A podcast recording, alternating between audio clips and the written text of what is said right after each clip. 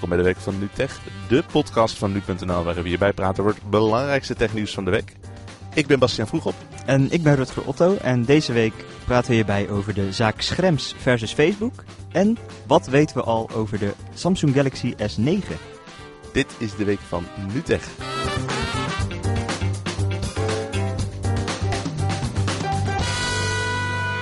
Laten we dan bij Schrems maar even meteen beginnen. Max Schrems, eh, privacyactivist in uh, Oostenrijk, is inmiddels al een tijdje een doorn in het oog van Facebook.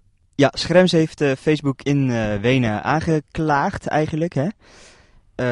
Omdat Facebook te weinig zou doen aan privacybescherming van zijn gebruikers. Mm -hmm. en daarvoor wou hij eigenlijk een massaclaim aan, aan zwengelen. Maar Ja, dat, dat- mocht dus uiteindelijk niet. Dat zien we inderdaad ook niet zo vaak in Europa. Zo'n massaclaim in Amerika doen ze dat altijd heel veel. Dan heb je de class action zaken.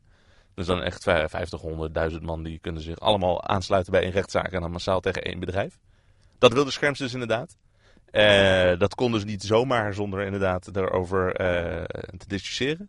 Dat heeft het Europees Hof gedaan. Het Europees Hof zei van ja, je mag inderdaad wel Facebook aanklagen, maar alleen als individu. Ja, dus dat is eigenlijk... Hij ging voor de knockout, maar hij kreeg hem niet. Maar hij, was, hij zei op Twitter, ik ben toch uiteindelijk wel tevreden met deze eh, uitspraak. Omdat hij simpelweg gewoon door mag gaan met het aanklagen van Facebook. Alleen er wel eens eentje. Hij zei, en daarom, eh, Facebook krijgt dan alsnog wel een groot probleem. Ja, want er was ook nog een vraag bij de, die Europese zaak of dat überhaupt zou mogen. Want waar Facebook voor pleit is van ja, de- deze meneer Schrems die wil ons aanklagen als eh, consument op Facebook.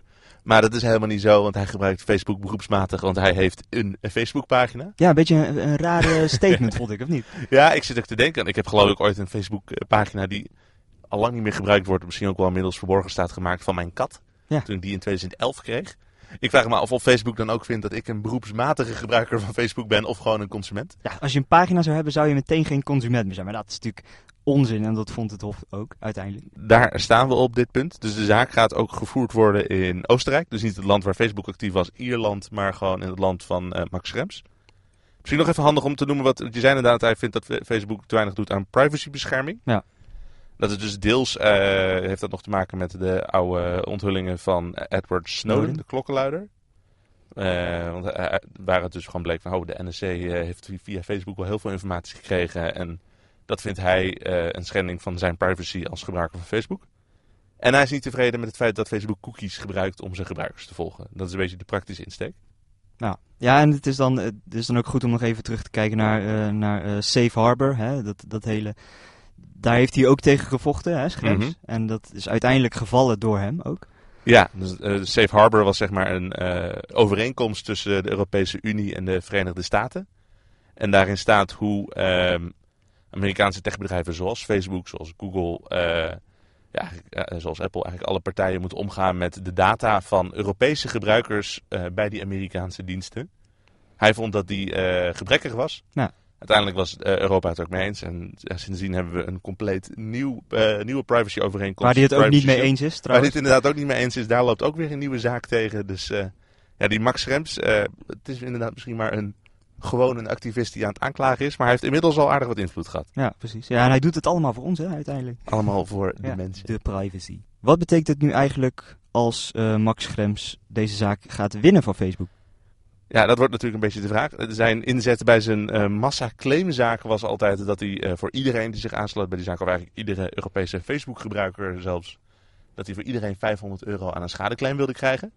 Of hij dat bij een massaclaim überhaupt dat gaat, als de vraag, is, is nog de vraag. En het is ook kijken van, gaat hij dan inderdaad eh, in die zaak in Oostenrijk, wat aannemelijker waarschijnlijk is, gewoon een schadeclaim voor zichzelf als consument pakken. Want hij spreekt natuurlijk niet meer namens ons, maar gewoon namens zichzelf. Ja. Dus ja, als Max Schrems wint, ik denk niet dat je zo snel handje contantje je geld van Facebook gaat krijgen. Maar zo'n zaak kan natuurlijk wel een precedent vormen met hoe er met Facebook omgegaan zal worden in Oostenrijk en misschien zelfs ook nog in andere EU-landen. Ja, voor andere bedrijven, hè, die eh, zullen daar ook wel over na gaan denken. Ja, dus als inderdaad de Oostenrijkse rechter nu oordeelt van... eh, ja, Facebook heeft eh, je privacy geschonden, Mark Schrems, jij krijgt 500 euro.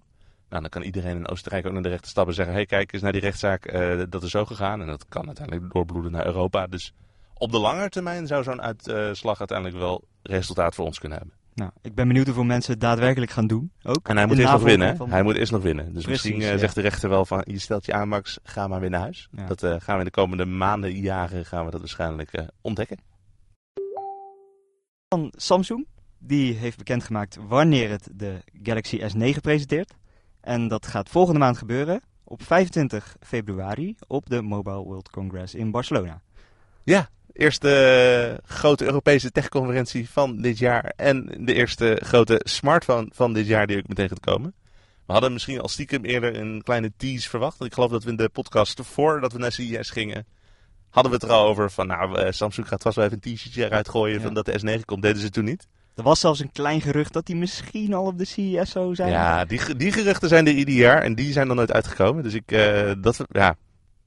Maar het gaat niet gebeuren. Er dus, zijn eh, wel al veel andere geruchten hè, over, het, eh, over het toestel. We hebben op eh, nu.nl ook een achtergrondstukje waar het allemaal in wordt verzameld. Ja, la- laten we er anders even overheen gaan wat we zeg maar tot nu toe van de telefoon weten. Want ik geloof dat we nog maar één ding zeker weten, toch?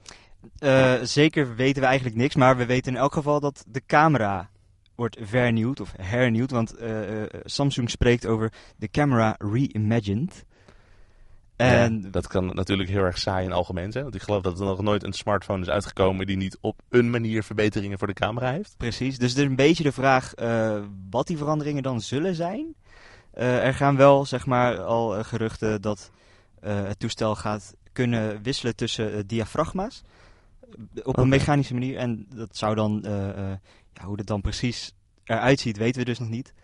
Maar zoiets zorgt er in elk geval voor dat je eh, makkelijker kan wisselen om meer of minder licht door te laten op de lens. Wat dus bijvoorbeeld eh, betere foto's mogelijk maakt bij eh, donkere omgeving, zeg maar. Ja, dus ja, gaan we weer een stapje dicht bij de professionelere camera's op zo'n manier. Ik zit even te denken wat we zeg maar nog even een paar van de bullet points die op zich wel kort te behandelen zijn. Dat het ontwerp gaat waarschijnlijk niet heel erg veel meer veranderen. Dat is op Nee. zich ook niet gek naar de S8, want die had eh, voor het eerst die hele dunne schermranden en dat was al een vrij grote stap. Dus waarschijnlijk blijven ze nog een beetje daarbij. Dat is wel de verwachting inderdaad. Ja, dat, uiterlijk zal er weinig verschil eh, zijn. Maar op de achterkant gebeurt er wel iets mogelijk. De vingerafdrukscanner. Ja. Die zit nu een beetje op een onhandig eh, plek, geloof ik. Ja, die zit nu naast de cameralens. Dat is ook Ja. iets wat we bij vorig jaar in de review hadden. Dan eh, probeer je hem inderdaad steeds te ontgrendelen en dan leg je opeens vol je vinger op de lens. Dan heb je Ja. die vieze vlekken erop en zo. Dus ja, als ze dat gaan veranderen, joh, zo fijn. Ja, de- de- eh, we gaan ervan uit dat hij nu onder de camera komt te zitten. Ja, er is zelfs nog een tweede mogelijkheid. Ik weet, eh, ik was met Jeroen op CES waren we bij een demo van Synaptics. Dat is een bedrijf dat allemaal apparatuur ma- of hardware maakt voor in smartphones. Een van de dingen die ze daar hadden was een vingerafdrukscanner. niet voor achter op je telefoon, niet voor onder op je telefoon, maar voor in het scherm. Ja. En ja, ze konden nog niet zeggen wel, eh, hoeveel die gebruikt zou worden, maar ze hadden het wel over een groot vlaggenschip dat in het eerste kwartaal van 2018 zal verschijnen, dat die ook zou gebruik maken van de technologie. Is dat de S9? Ik weet het niet, maar het zou zomaar kunnen. Ja, verwacht jij het? Ik, ik zie het nog niet helemaal gebeuren. Het zou wel echt gaaf zijn hoor.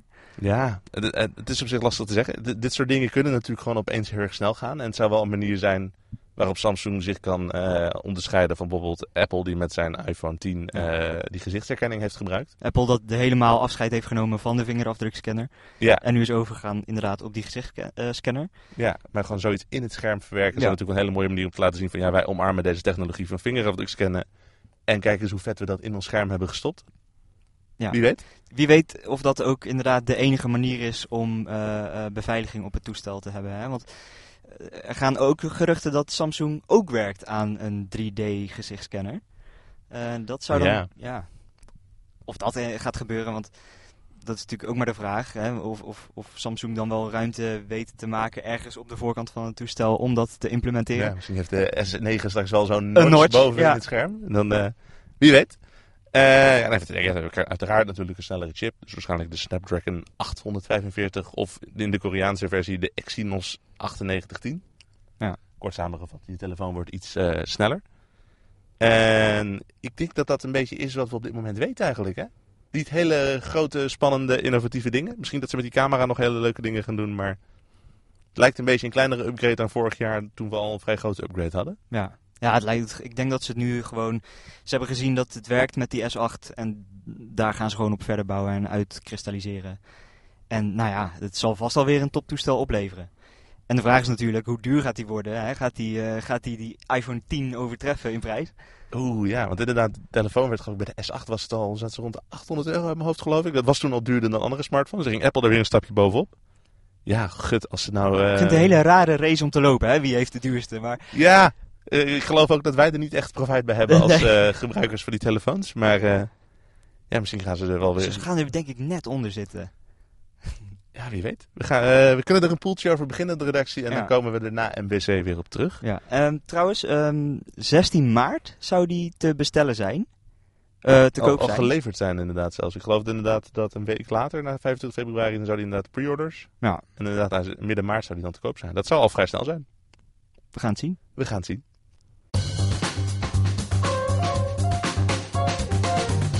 En dat was hem alweer voor deze week van NuTech. Eh, Volgende week zijn we er natuurlijk weer. En tot die tijd kun je ons bereiken op tech.nu.nl. Of uiteraard gewoon in de nu.nl app. Tot volgende week. Doei.